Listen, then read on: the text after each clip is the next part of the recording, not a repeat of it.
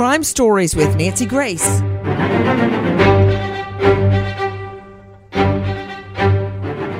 We have just come out of the courtroom. We've been in there all morning watching testimony as it pours from the witness stand. And let me tell you something, it has been hot and heavy with fireworks blasting in the courtroom on multiple witnesses. As you know, yesterday the defense rested with a very emotional witness. It was John Marvin Murdaugh. That's Alex Murdaugh's brother. And I've got to tell you, this guy was very believable. He was calm. Everything he said seemed to be sincere and heartfelt. I want you to hear the testimony that he delivered from the witness stand. But today, starting this morning with the state's rebuttal case, it's been a whole another thing. Lots of fireworks, especially when the defense attorneys would get a hold of the state's witnesses. I really thought there for a moment when the lady medical examiner, Dr. Riemer, was on the stand, I thought she might just give Hart Pootlian a kung fu kick but she was very restrained even under intense cross examination. But let's start at the beginning. I want you to hear how the defense ended its case yesterday with one of the most believable and poignant witnesses for the defense. It's John Marvin. Take a listen. So, when did you first learn that your brother was down at the kennels just before the murders? Two days ago with the rest of us? No, no. I went into for an interview with SLED, the one I told you about, where we, we talked about the shirt, talked about the blood, all that. That was that was the reason for me being there was to hear that audio, and I saw the kennel, and of course at that point I heard his voice, and I knew I knew that was him. Before August of 2022, at that interview when you heard your brother's voice at the kennels, uh, had he ever told you that he was down there just prior to the murders? No, sir. Would you agree that that is not full cooperation? by him not telling SLED that he was at the kennel? Correct. I would say that, that yes, he lied. You are hearing John Marvin uh, on the stand describing what he knew. And when we come back, Christine, I would like to hear the full cut three. Uh, let me go straight out to Eric Bland, high profile lawyer for the Satterfield family. Eric, it never helps when your own brother says you lied. No, it doesn't. Um, um, this trial now is a referendum on Alex Murdaugh. All the scientific evidence, I think, is out. All the uh, technological evidence is in but out. In the jury's mind, it's going to come down to what they believe in Alex Murdaugh. And of course, John Marvin was a compelling witness but he's a slanted witness and I and you've done this many times like I have Nancy. You ask him three questions. Do you love your family? Yes. Do you love your brother? Yes. Would it hurt your family and its legacy and reputation if Alex is commi- convicted of a double murder? Yes. And then you sit down because you know what you're going to get when you get a family mm-hmm. member. Of course they're going to rally the troops. So this trial's a referendum on Alex. He's called everybody else a liar. Dick Harpootlian called Ronnie Crosby a liar, called the pathologist a liar this morning. So is the jury going to believe Alex over the 20 other witnesses that have come forward against him?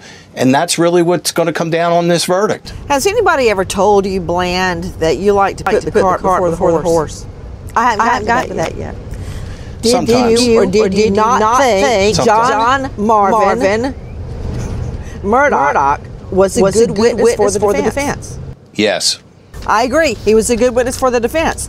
Now, what you just heard was him admitting that his brother Alex Murdaugh lied and that he learned for the first time when that kennel video was played, he learned for the first time that all along his brother had been telling him a different story, that he hadn't been at the kennels. But let me go in reverse for just a moment. I want you to hear his description of what he found the night of the murders in our cut three. I could see where Maggie had been, and it was grass, and, you know, they had covered it up with dirt, so there really was nothing to see where Maggie was.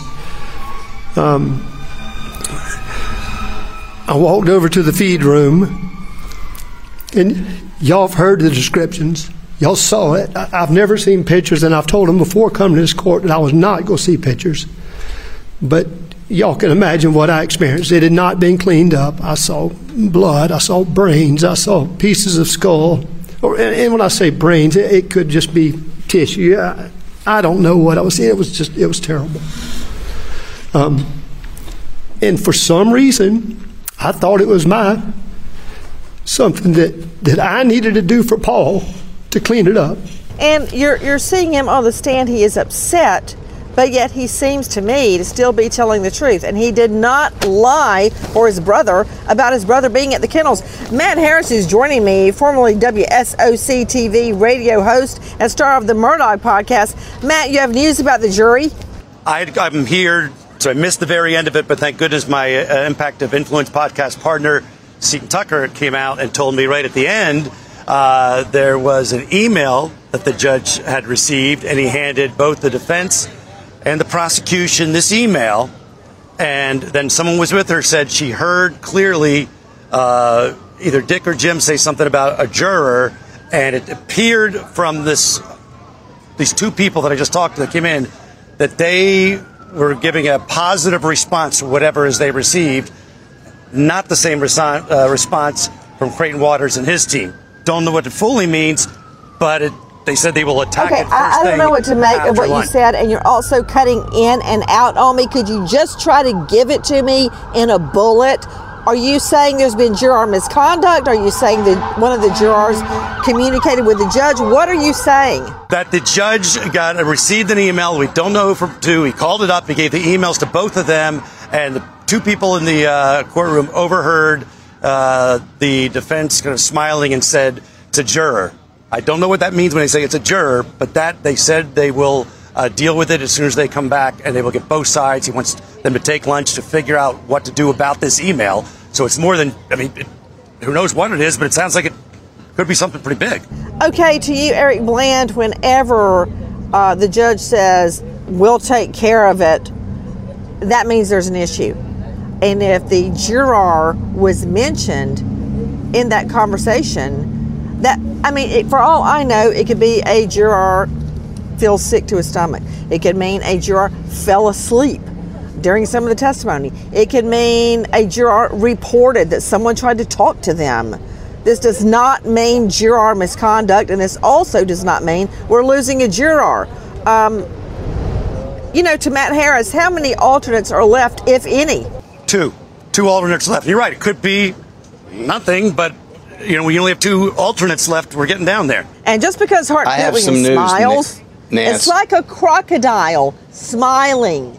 Do you know if it's smiling at you or is it about to bite your head off? So I wouldn't uh, put a whole lot of stock in the fact that Harpootlian Nancy, was smiling Nancy, I- over the news. Uh, are you saying you have more news? I do. Um, uh, last night, I, you know, I receive a lot of uh, communications from some of my podcast listeners, and obviously, uh, because I'm have the good fortune of being on your show, people recognize me now. Thank you for that. Um, there is a rumor floating around that one of the jurors has told a coworker during the trial that that juror believes that Alex is innocent. And somebody said that this was going to be emailed to the judge. I have no idea the truth of, of that, but I think that that could be what Matt is referring to. My understanding is that that, that has been sent to the judge. But again, that could just be a rumor with no veracity, but I do believe that that could be what Matt is referring to. Well, you know what? It's a little too coincidental that you heard that and that now Matt Harris has heard about an email regarding one, one of the jurors. But here's the rub if the juror went into this thinking that Alex Murdaugh is innocent, that's absolutely the way it should be because he is presumed innocent until the state proves him guilty beyond a reasonable doubt. So if he said that prior to trial, I don't have a problem with it. But if he was communicating with a coworker during the trial about this case, that juror has to go. They cannot stay on the, they cannot stay on the the uh, panel. It's just that simple. That's the law. Does anybody disagree with that on the panel? Yes, no. Okay. Okay, you, Nancy, you're right. juror is always knows what he's doing. about EP's this on trial, it. Yeah, problem. Yep, gotta Yeah, go. that's a big. Well, he's out.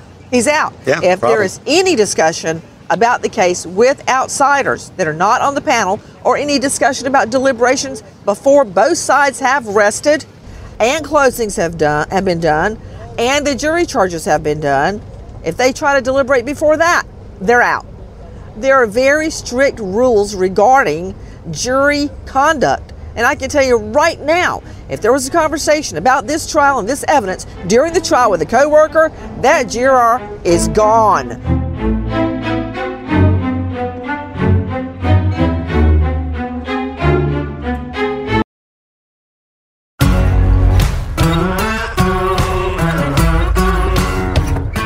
Crime Stories with Nancy Grace.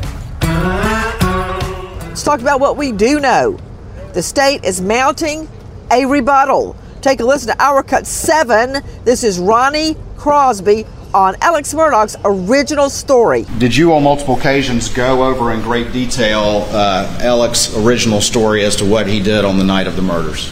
On more than one occasion, um, we discussed his story. And what, if anything, did the defendant tell you about whether or not he checked Paul and Maggie before calling 911? My um, understanding of what he told me was that he uh, checked them before he called 911. That was clear to me.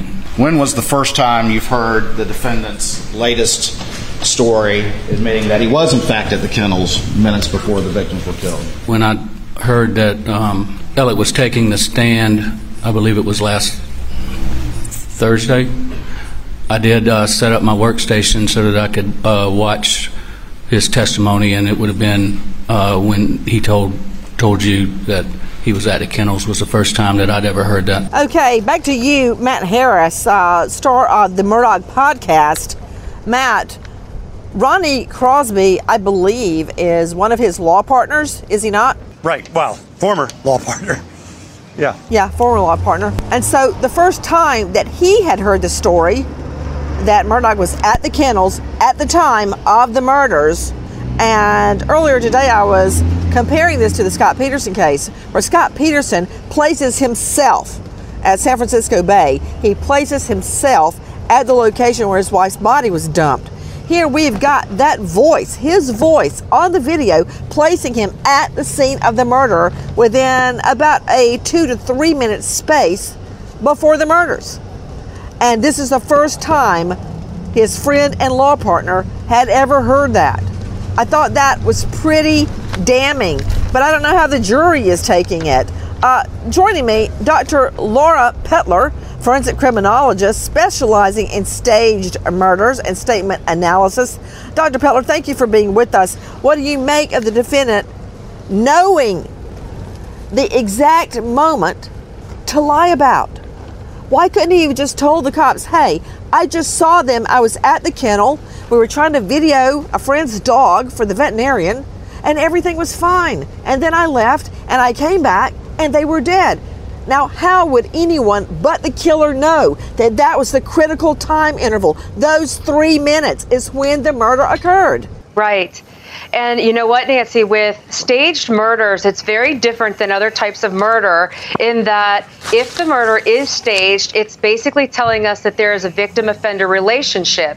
And when Alex Murdaugh has decided to tell certain people certain things and then omit certain things, it's because it meets his needs and he it meets his needs at the time. But then I think at some point there's some cognitive overload where he begins to get fuzzy into everything he's lied about. So that's where you see that Crosby idea where he told Crosby one thing and then told somebody else something else.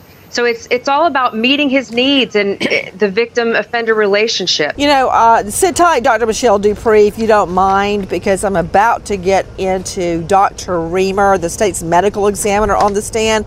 Man, if looks could have killed, Harpootlian would be dead by now. Now, the word around the courthouse is that Harpootlian's nickname is Poot, but I'm going to stick with Hart Pootlian for, many, many reasons. I'm coming right at you.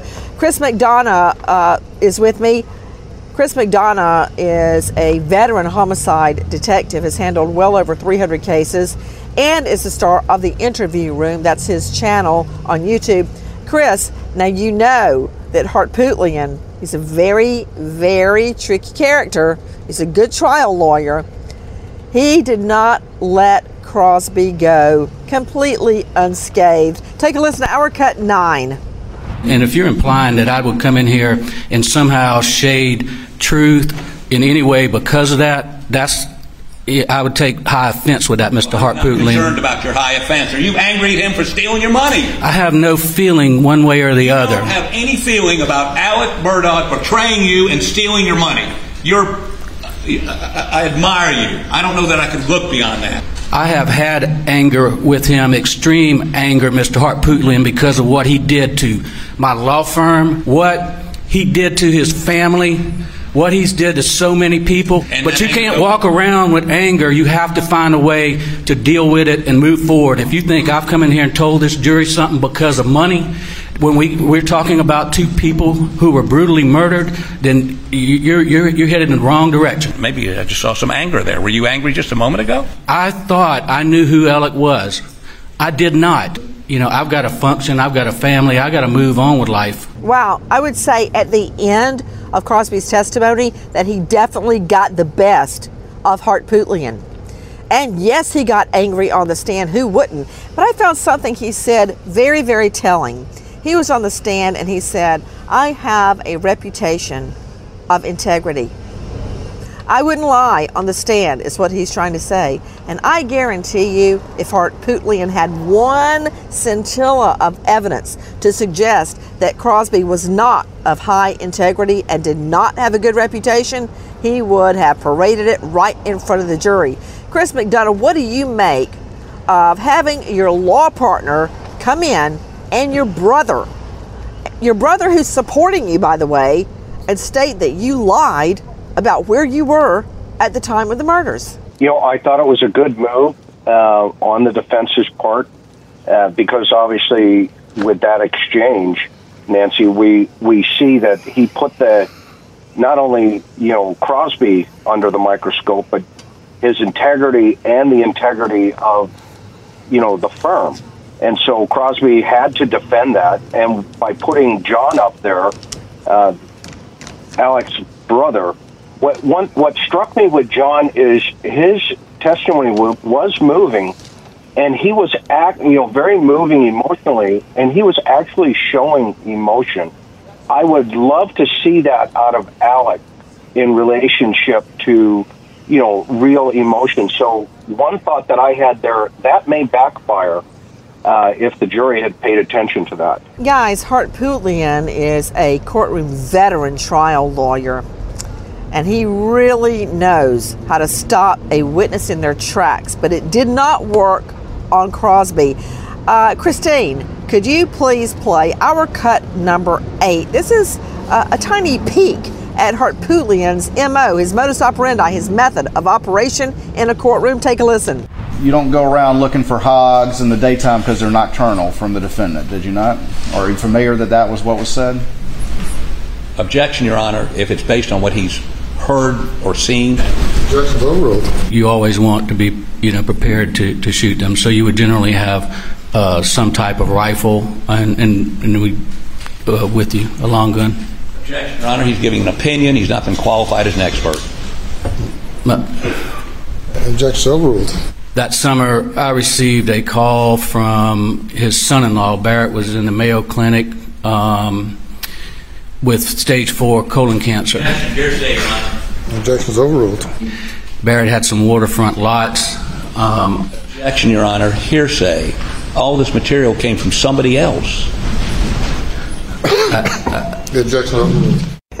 And you see Crosby, Ronnie Crosby, who was a lawyer himself, and Harpootlian will come out with some objection. You see him going, giving him the side eye because he knows that's not a valid objection. Harpootlian doesn't care. I know exactly what he's doing. He's trying to break up this testimony of an incredible witness for the state. And he's doing it, by the way, but the judge is not showing any ire, uh, at least in front of the jury. He just overrules all of Harpootlian's objections and keeps going. You know, that's I, I, I've got to admire him for at least trying, Eric Bland, to break up good testimony for the state. He's jumping up every couple of minutes, and the more he objects, that tells me the more he dislikes the testimony. Well, you know, you you were once a great trial lawyer. I'm not a great trial lawyer. I'm just a trial lawyer. I we know there's two ways license. of dealing with Just testimony. remember that. There's two ways of dealing with damaging testimony, Nancy. You can do what Harpootlian did, which is try to interrupt the flow and break the rhythm, and then the jury can't focus on what's being said as opposed to just looking at the fighting. Or you just sit there and smile and you act like it's no big deal. And when it's your turn to cross examine, you just say no further questions. And the jury will say, well, that must not have been damaging testimony. What Ronnie Crosby was doing in that courtroom was extremely damaging to Alex Murdaugh because he delivered the eulogy to Alex's son, Paul. He has been his longest serving partner, friend in that firm, and he's very close to the entire family. It was extremely damaging, and the jury did um, make a connection with Ronnie Crosby. Okay, guys, now we're going to get into Dr. Michelle DuPre's bailiwick. Dr. DuPre is joining us here in South Carolina. We're camped outside the courthouse uh, right now. She is a forensic pathologist, she is a medical examiner, a former detective, and author of Homicide Investigation Field Guide. And I imagine, Dr. DuPre, if you heard DiMaio mentioned one more time, you're going to do a backflip because the defense has tried over and over and over to use that, as we call it, learned treatise regarding shotgun blasts and um, gunshot wound injuries and homicides. But you know what? It's like going into a kitchen and not knowing the difference between the microwave and the oven and the dishwasher. You know you're in the right place, but then you don't know what to do. Because very often, when he tried to throw that book in Riemer's face, she swatted him down like fly swatter. Well, Nancy, interestingly enough, I actually worked with and trained with Dr. DiMaio um, in San Antonio. Um, and he is the father of modern pathology, a gunshot wound expert. He's renowned all over the world. Um, that is the Bible for us on gunshot wounds. Um, I felt really badly for Dr. Riemer today. Um, Harpootlian did everything he could to discredit her, but she is absolutely correct. There is no way that this could possibly be a contact shotgun wound to the head. One of the things that I think she's having a little trouble with is explaining what she means. And it's not just the gas that we're talking about, it is I mean, something we call a. Dr. DuPre, can I just cut through it and ask you Sure. this? If Paul had sustained, and I'm certainly no expert eh, uh, like you are, but I do know this. If Paul Murdaugh had sustained a contact wound, which is touching your skin to the head with a shotgun, not a 22, but a shotgun, he wouldn't even have a head. That's just about right, Nancy. We have to remember that she said that the orbital bones, which are where the eyes are, they are so paper thin. It's they're like parchment paper. They were not damaged. You know, there's just no way that this could possibly be a contact wound. Um, from the angle that she describes, it makes perfect sense. It was tangential. It basically severed the brain stem at the base of the neck, and I'll use a different word, but the brain popped out nearly intact. The brain is approximately two, two and a half pounds. It's the consistency of sort of a, a firm pudding. It popped out nearly intact. A gunshot wound to the top of the head is not going to do that. That brain would be basically mush. And like you said, the rest of the head would pretty much not be there. There's just no way this is a contact wound. and remember to drink everything. Okay, I think I hear Bland. Hold on, Bland. I want her to clear something up. Actually, I just want you to say it again so that everybody like me that's not a medical examiner can understand what you're saying. You said something, I think, very probative, or in other words, it pro- proves something about the orbital bone around the eye, the orbit around the eye.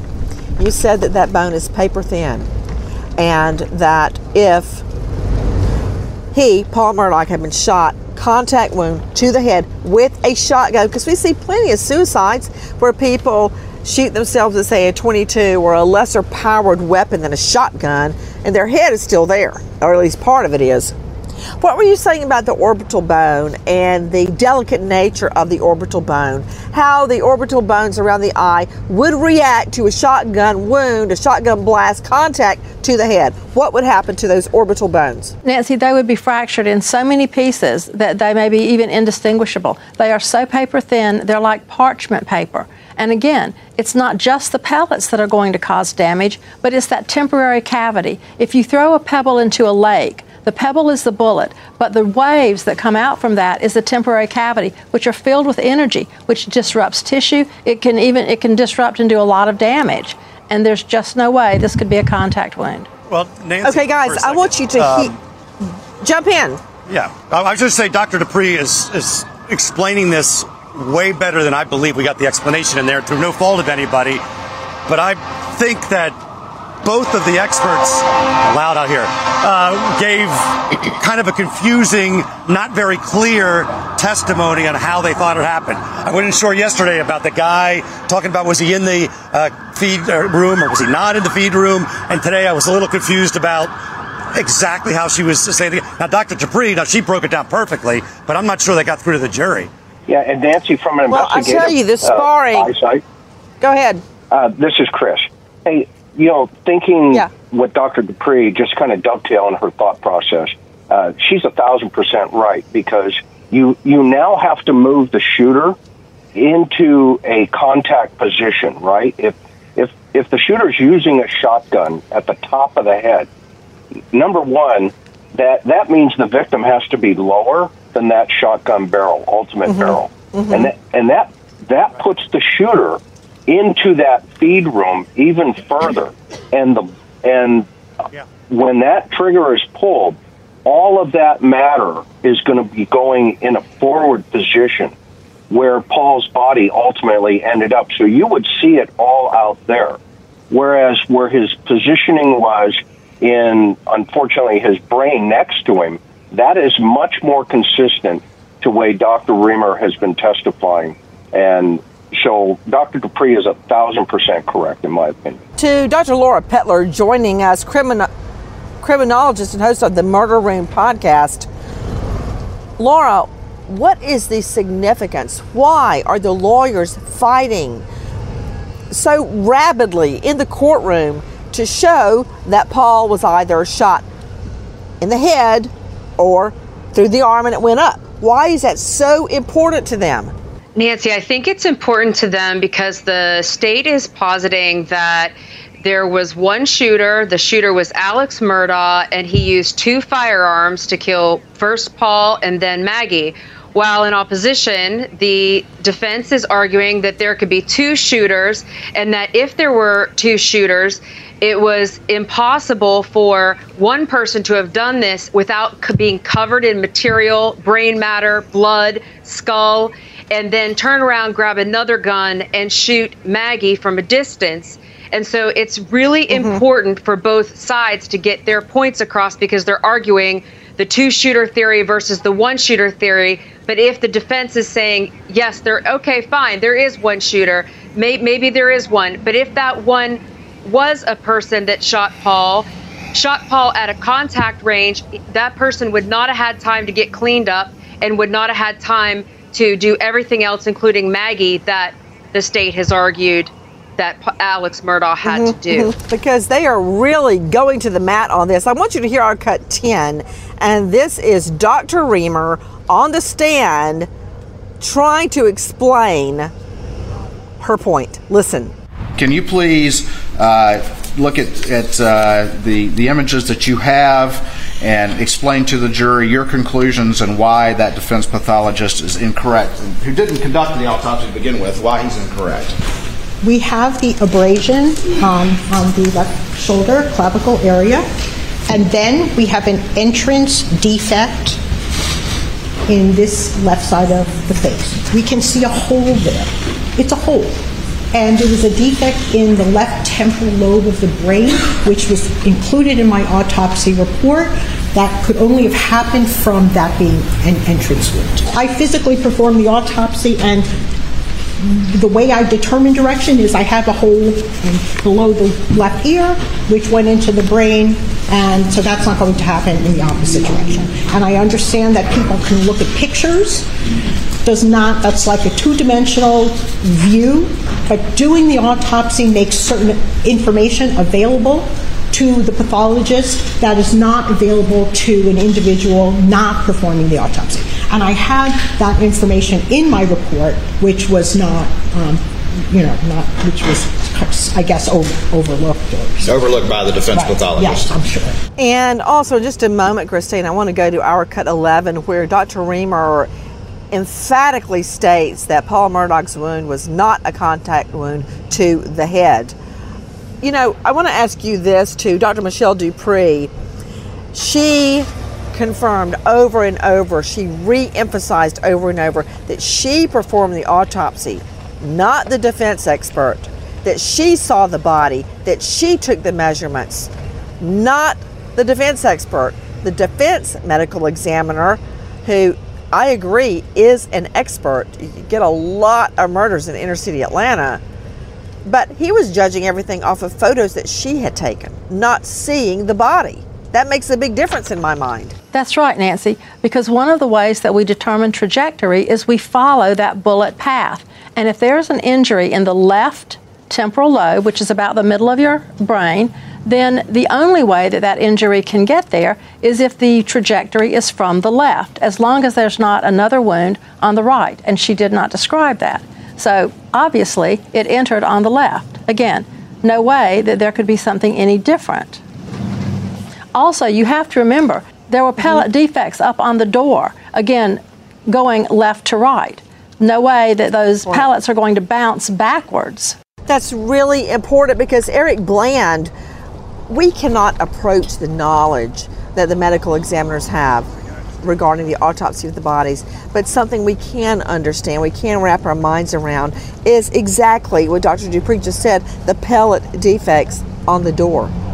That makes sense to me where those defects were in relation to that gunshot. You just used your common sense. And that is what the jury's going to have to do because they have 24 ears and 24 eyes. Look, what, what these pathologists do is not so much a science as an art. It, it's developed over time. Dr. Riemer has done 5,000 autopsies. So she has her own methodology that may be different from another pathologist. Like she said, it doesn't make it right, it doesn't make it wrong. As long as my methodology gets to a conclusion that's scientifically and medically based. But you just used your common sense. There's not doctors on that jury, they're going to use their common sense. And I think what Dr. Riemer testified to was a common sense trajectory of what happens after a bullet and gas discharge along with packing material to a shell. Now, I want and you to Nancy, hear, that packing uh, material is important. Explain. I agree. So the packing material is important because again, it comes only when the projectile is entering the body. The packing material is not on the exit side of any wound. You're talking about the wadding that's used in shotgun? Yes, and the packing material that's around it. So you would only see that uh, on the entry wound, wound, correct? Exactly. You know what? Um, we could just break it down like that for the jury. Uh, guys, I want you to I wish. Hear the state's medical examiner sparring with Harpootlian, and you decide who won in our cut 12. I don't see how, you know, you're, yes, it's a respected treatise, but this is, is um, specific to a contact shotgun wound to head. This This is? is what this is describing. Really? Well, it's fine. You know, it, it doesn't matter. I can look at my photos. I can look. If you're going to talk about theory, the Doctor, photos. Doctor, Your Honor, Your Honor, I'm asking the court to instruct her to answer the question as specifically as she can. She, uh, she goes off on tangents, and and uh, I'm sorry, I'm sorry. All right, Pruitt, you may continue answering the question. You remember what the question was? No, that's your question. Is this series of shots from the book depicting a contact wound? I think I, that's what I understand. Yes. Okay, I don't give theoretical talks or, ex- or, you know, I don't start looking up in this book while I'm doing an autopsy. I use my practical reasoning and my experience and knowledge of things. If, if there'd been gas in the wound, or when it hit his shoulder or his neck, would you expect to find some physical manifestation of that? Well, there would have been, um, you know, a, a lot more expansion, um, shoulder expansion. This this was fairly contained.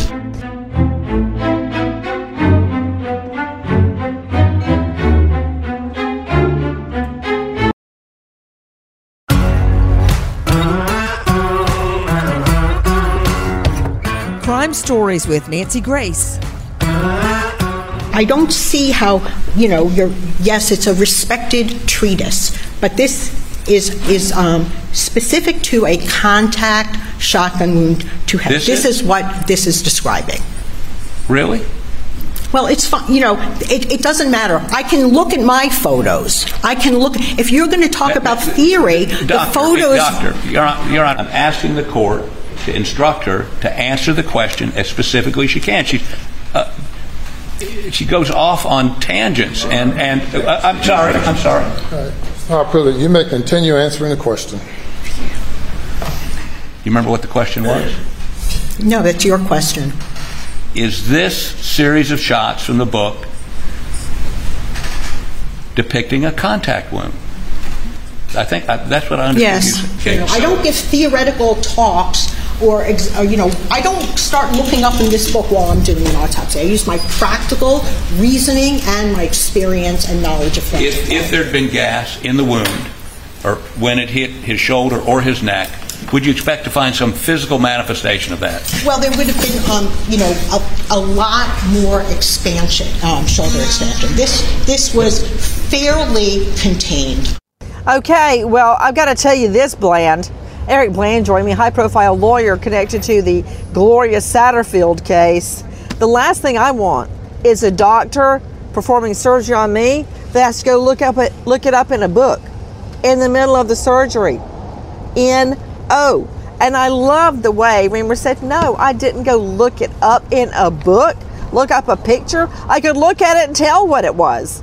Right. A learned treatise, doc, treatise doctrine, um, Nancy, is if a expert is going to make an opinion based on it. Dick was trying to use it as a weapon against her that she should have u- utilized the methodology in that treatise. She said, yes, it's an expert, but I didn't use that methodology because my photos showed it wasn't a contact uh, uh, wound. It was an upward wound that had a totally different uh, conclusion that had to be reached. She was perfectly within her right as an expert to state her opinion, and she believes in it. And it's going to be a question whether the jury thinks she's right. Well, and, You know, and uh, if I can jump in for a minute, Nance, because Sure, please do. Uh, Eric's spot on. Yeah, uh, Eric's spot on, of course. Uh, the, the the question is, there's also besides just the science, there's the emotion and the feelings that people have when they're watching this.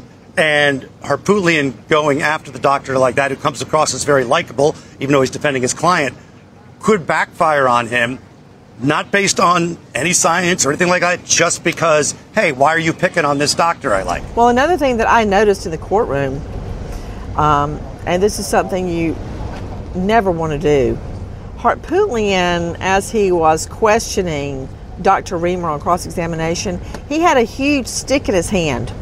It's a really tall pointer stick. It uh, almost resembles a, a cue stick, a, a pool stick. And at a certain point, he was arguing, the state was arguing about his question. She, Dr. Riemer, was sitting there and he was pointing at her and doing the stick up and down at her. And she stood there. She never flinched or stepped back or anything. But I didn't really like that at all. I did not think it was a very good optic for Harpootlian, nor do I think it's a good optic to beat up on a lady witness. Especially, she's a very learned, scholarly doctor. At least that's the way I took her. And um, beating up on her that way, I don't think it did him any favors. I mean, Chris McDonough, you're a veteran homicide detective. You've been in many, many courtrooms. if you're going to try to bully a witness, it could very well backfire on you. I tried to never come down on a witness unless I had caught them in a lie, and then all H E double L breaks loose. But to pick on a lady witness this way, I don't think that did him any favors. I agree with you, Nancy. And have you ever seen, in all of your years in the courtroom, a defense attorney, you know, as esteemed as he is, walk in between the expert witness and the state during their expert testimony so many times? I mean, he was walking in the well as if he was, you know, checking his steps. Uh, I'd never seen that uh, in my career uh, with somebody who is trying to basically, and my uh, my feeling was he's just trying to distract the jury even further and further away from this expert witness. Uh, I, I had you ever Chris seen that before? Yeah. Chris McDonough, I can't believe it. I thought it was the only that I was the only one that noticed that because I was thinking if Harpootlian had been on my back like he was on the district attorney's back during all of this cross exam, I would have had to have the judge instruct him to sit down. He just wandered. Harpootlian wandered all across the courtroom. I thought he was lost. But finally, he would go in between, as you said, the prosecutor and the witness during the questioning. Nancy, I could speak and to that. he hovered behind Nancy, him. I could speak to that. I know what he was doing. He was injecting himself Nancy. into the questioning and trying to distract the, the jury. What? Go ahead, Eric. He gave a 2013 interview where he explained his trial technique, and he said he likes to walk around the courtroom and walk through witness testimony to have the jury divert. He likes to lay, lay smoke fires all over the courtroom so that the jury ends up being confused looking at him and not listening to the testimony. This pathologist was perfect. She was quirky. You could see her being alone in a lab where she likes it. She came across as believable. She was wearing white.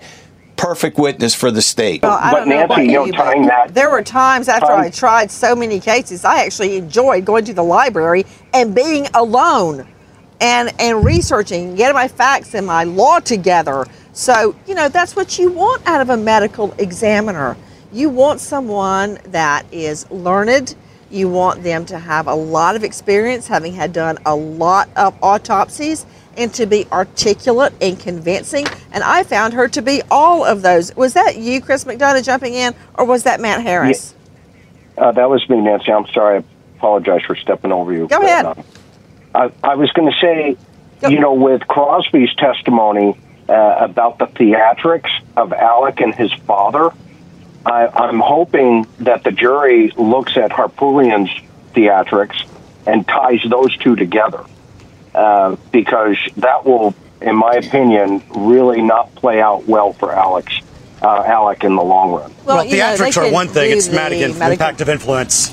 Yeah, yeah. I, I was going to say that he, you know, theatrics are one thing, but when you perceive uh, an older guy beating up on an educated woman, and you, and you let's say we have a draw between the two uh, experts. If you don't like that attorney and what's happening there, the edge goes to them, right? I mean, it's, it's there's more than just science and what is going on in these jurors' heads. Guys, there are so many trial tactics at work here. I'm just sitting back in amazement. But, uh, you know, Chris McDonough had it right. It was getting on my last nerve seeing Harpootlian basically five inches behind the prosecutor as the prosecutor was trying to cross examine. I was very surprised the prosecutor did not ask for him to sit down or go where the other spectators were if he wanted to see the exhibits. But that said, it's water under the dam. It can't be helped now. That's what happened with Dr. Riemer, but we're forgetting another witness that I really liked. Take a listen to our cut 13. Do you know the defendant, Alec Murdaugh? Yes, I do. Have you known him mm-hmm. for years? Oh, yeah. Uh, did you ever have a conversation with Alec Murdaugh about him asking you permission or even telling you about installing blue lights in his private vehicle? No, sir. I never had a conversation with Alec Murdaugh. Um, matter of fact, I never had a conversation with anyone in my 39 years about installing blue lights in in their personal vehicle. Did you know anything about the defendant claiming that you permitted him to do so until he testified to that last week? Correct. Mm-hmm. Didn't know anything about Didn't it? know anything about it. Okay, you are hearing a witness that I thought to be very, very believable. And it was my understanding that this had been the elected sheriff. His name is Thomas Smalls. I'm looking back in my notes. He goes by TC. Sheriff Smalls was with law enforcement for 39 years and eight months, and he just retired December 31, 2022. Now, this all goes back all the way to Alex Murdaugh and his blue light special. Remember how we have the photo, Christine? You have that photo of Alex Murdaugh trying to badge his way into the hospital to influence witnesses after the boat crash. We heard from his own testimony he would use his badge whenever, there you go, whenever it was convenient to him, and when he wanted a quote, his words, not mine, warmer reception by sheriffs or police. Then we found out that he had a blue light installed in his car. That, and he said that this witness, T.C. Small, the, the sheriff, gave him permission and said it was all right. And so the state produces T.C. Small. He said, I never had that conversation about a blue light. Never. Well, the defense tried their best to discredit that by naming, well, do you know this guy and that guy and this guy and that guy? I guess to suggest that maybe they had authorized it, but almost everyone was shot down by T.C. Smalls. And what this does, in my opinion, Matt Harris, is show Murdaugh lies about things great and small. Oh yeah, I mean it, it's just a, a matter of just like little pin here, little pin there, little pin there, till this big lie balloon pops. And uh, when you, it was a very short testimony, right and straight to the point, no confusion about it. Just simply, he didn't tell him to put the lights on. He was a sheriff. And when he, the other guy he listed, uh, Alec, that said gave him the okay was a guy who got thrown off the force for uh, drugs and just some domestic abuse, and so he was. You'll never find him again. So yeah, it's just one lie after another, and lies. When you are a, you know, sociopath or whatever you want to call it, a liar, liar, liar, you lie about like silly things you don't need to lie about. Nancy, Nancy, it, it goes beyond just um, he's lying. Lord Acton said, power corrupts and absolute power corrupts absolutely. And this man has shown that he uses and abuses whatever power he has. And, and I have firsthand knowledge that he took that badge and walked into an IHOP and flashed it to a hostess to get a table. So this is the kind of man we have. You know, Maya Angelou says, if somebody shows you who they are, believe it. Alex has shown us who he is throughout this trial and through when you hear credible witnesses like this sheriff. Dr. Pettler, I find that personally offensive, having been law enforcement for most of my practicing legal career, that this guy yes. gets a blue light in his car when what uses it when he wants to rush what to the Waffle House, or, or using his badge. I mean, that is That would have made more sense, Waffle House. Officer. Stop it, Nancy. Come on. what about it, Pettler? I find that very offensive. I think it's offensive yeah, I, as well. I, I, like you, come from the DA's office in my earlier piece of my career, and we did not have blue lights um, as I was a DA's investigator, and none of the DAs in our office had blue lights either. So, um, yeah, it's extremely offensive. The one thing we always have to remember about Alex Murdaugh, in my opinion, is that he's a very intelligent person but he also has a pathology that trumps his intelligence almost every time. And this time, it, he's fallen short in being able to cover everything up. He's a master at it, and and quite frankly, I'm sure there's a lot of people who feel like there's many many things he's done uh, that are extremely offensive, including the blue light to to all people that are in law enforcement and rightfully have a blue light, you know, for the right purpose and not a manipulative purpose. I wouldn't okay, say he's a master you, at Chris lying. McDonough, he just got uh, away with it for a while. Star of Yeah. the interview room. Having been a homicide detective for so many years, what do you make of someone that misuses their badge and actually has a blue light installed in their car? As far as I'm concerned, it's impersonating an officer. Absolutely. Absolutely, Nancy. What One thousand percent. And in fact, uh, one of the other considerations that folks need to recognize here, it's not only you know stolen valor, it is this fact that that is a very dangerous thing to do because it puts them above the law uh, just by flaunting it into the public arena. Uh, imagine the things we don't know about that he did with those blue lights and that badge.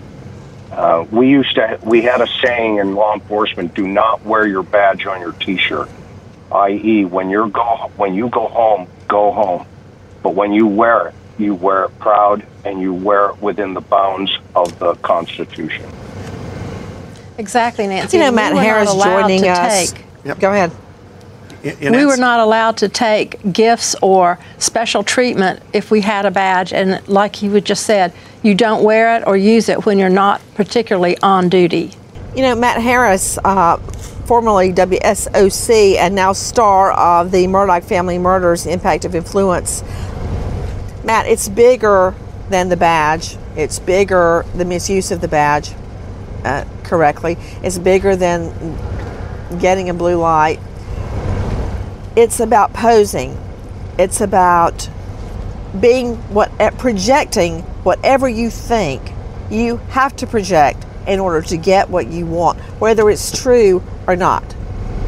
To say whatever you have to say, to do whatever you have to do, whether it's right or wrong, to get what you want, whether it's uh, fake badging, a nurse at the hospital, or putting on your blue light when you're in a personal hurry, or lying to police, or changing clothes, or lying to Maggie about the pills or the affair, or whatever. Lying, lying your way to the point where you're trying to go. And that's what I think we see here. Right. And, and we went with that title, Impact of Influence, when little do we know how true that was going to be and how it was going to be part of the prosecution cases. I think they're going to say, listen, this guy enjoyed those perks. It's not just about being uncovered for the money. This guy lived that life, loved that life, and he saw it slipping away. Not necessarily even necessarily be backed up against money. That's one thing, but being unable to get the good seat of the IHOP, to be able to go to your USC games and be the, the king of the ball, to be able to walk through town and be Alec Murdaugh. That was his identity, and that's what he was going to lose. And that is, I think, a big part of the state's. Uh, if you want to use motive, I know they don't have to have it, but that's what they're going to pitch. You know, Eric Bland uh, joining me here in South Carolina, and I'm going to throw this to you as well, Dr. DuPre. Yesterday, on the lunch break, when I finished talking to all of you, I walked for an hour around town here in Colleton County and met people, and the breeze was blowing. It was beautiful weather. I didn't meet a single soul that wasn't friendly and welcoming and kind. And I just wonder, Eric, if he has any idea what he is giving up through all the pills, through the murders, through the the the decision in one moment, according to the state, to take the lives of Maggie and Paul. And for what? He's just given up so much if in fact the jury finds him guilty. Yeah, it is confounding. Um, but you know, you're you're a rational person, and you're trying to get in the mind of an irrational person, somebody who had a problem and engaged in problem solving. And sometimes the way people who are uh, in a manic state or a paranoid state or a state that they think they're desperate, they choose to solve a problem in a way that would make a normal person like Nancy Grace say, Why would you ever do that? So I don't think you can ascribe your notion of rational behavior or what you're giving up and try to impart that on Alex Murdaugh. It's a fool's errand, Nancy. Well, I think you're right. And Dr. DuPre, when you think about it, this guy had everything. He's got this beautiful wife, two sons. I think the last count, I think they had three homes. I mean, this thriving practice with law partners that considered him a brother. I mean, what more could the man want? Nancy, I think he did actually realize what he would be giving up if he were caught, if all of this came to light, which fortunately it actually did. But at the time, I think that was part of his motive. I think he didn't want to give up this prestige, this you know, genteel picture of the old South and the, the legacy that he had.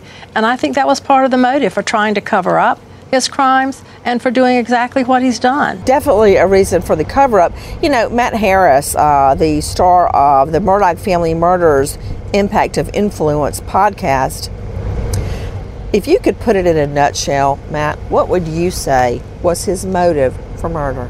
I would say the motive was seeing the life, the image, everything that was his identity was I'm Alec Murdaugh. I'm one of the Murdaughs. I'm a hundred gen, you know, hundred years in this powerful position. I've made this name for myself because I'm piggybacking on all the other Murdaughs ahead of me. I've got these houses, I got these boats. I, nobody can stop me. No one has called me out on a lie ever. That would be the motive. It's about to get crumbling down, and he will not be the big man on campus anymore. And that scared the bejesus But how does killing Maggie and was who he Paul translate into that motive? I mean, they were part of That his is- image. that But is- you're that's right. the That's motive leap. For a think it is- cover it's up. But what's the delaying motive for the inevitable. murders? It's delaying the inevitable. Yep. Nancy, I have an idea tactic. about We're trying to Again. find rational behavior. Okay, Dr. Laura, We're trying to what find is your rational motive not for the cover up?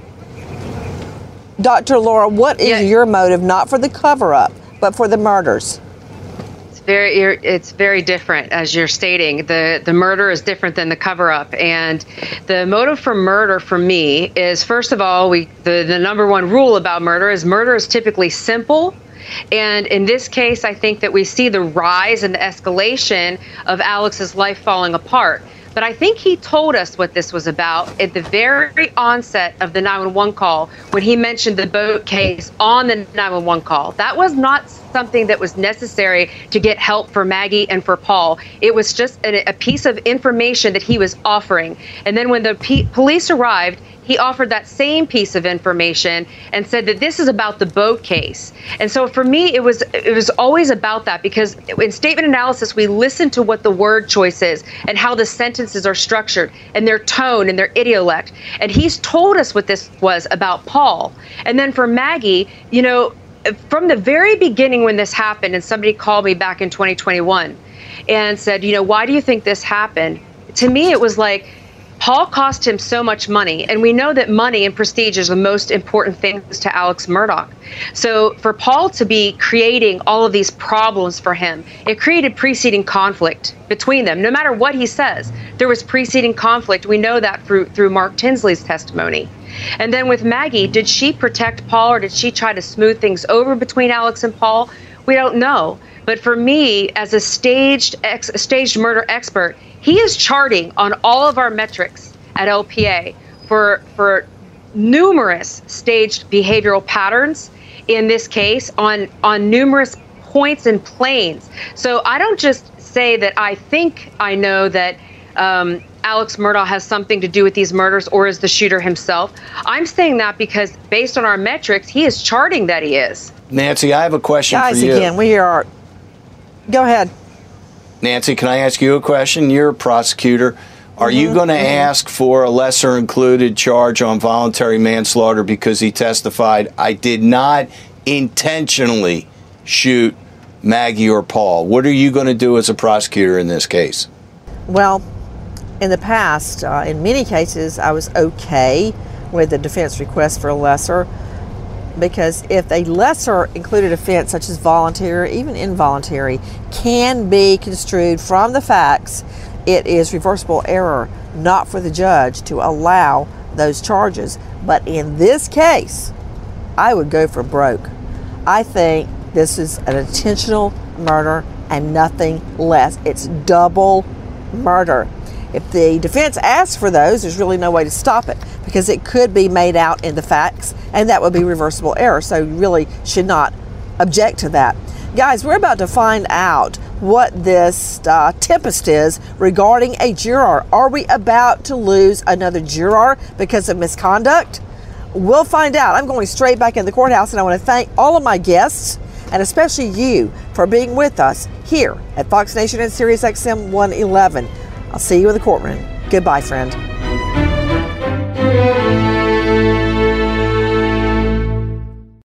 When you need mealtime inspiration, it's worth shopping Kroger, where you'll find over 30,000 mouth-watering choices that excite your inner foodie. And no matter what tasty choice you make, you'll enjoy our everyday low prices, plus extra ways to save, like digital coupons worth over $600 each week. You can also save up to $1 off per gallon at the pump with fuel points. More savings and more inspiring flavors make shopping Kroger worth it every time. Kroger, fresh for everyone. Fuel restrictions apply.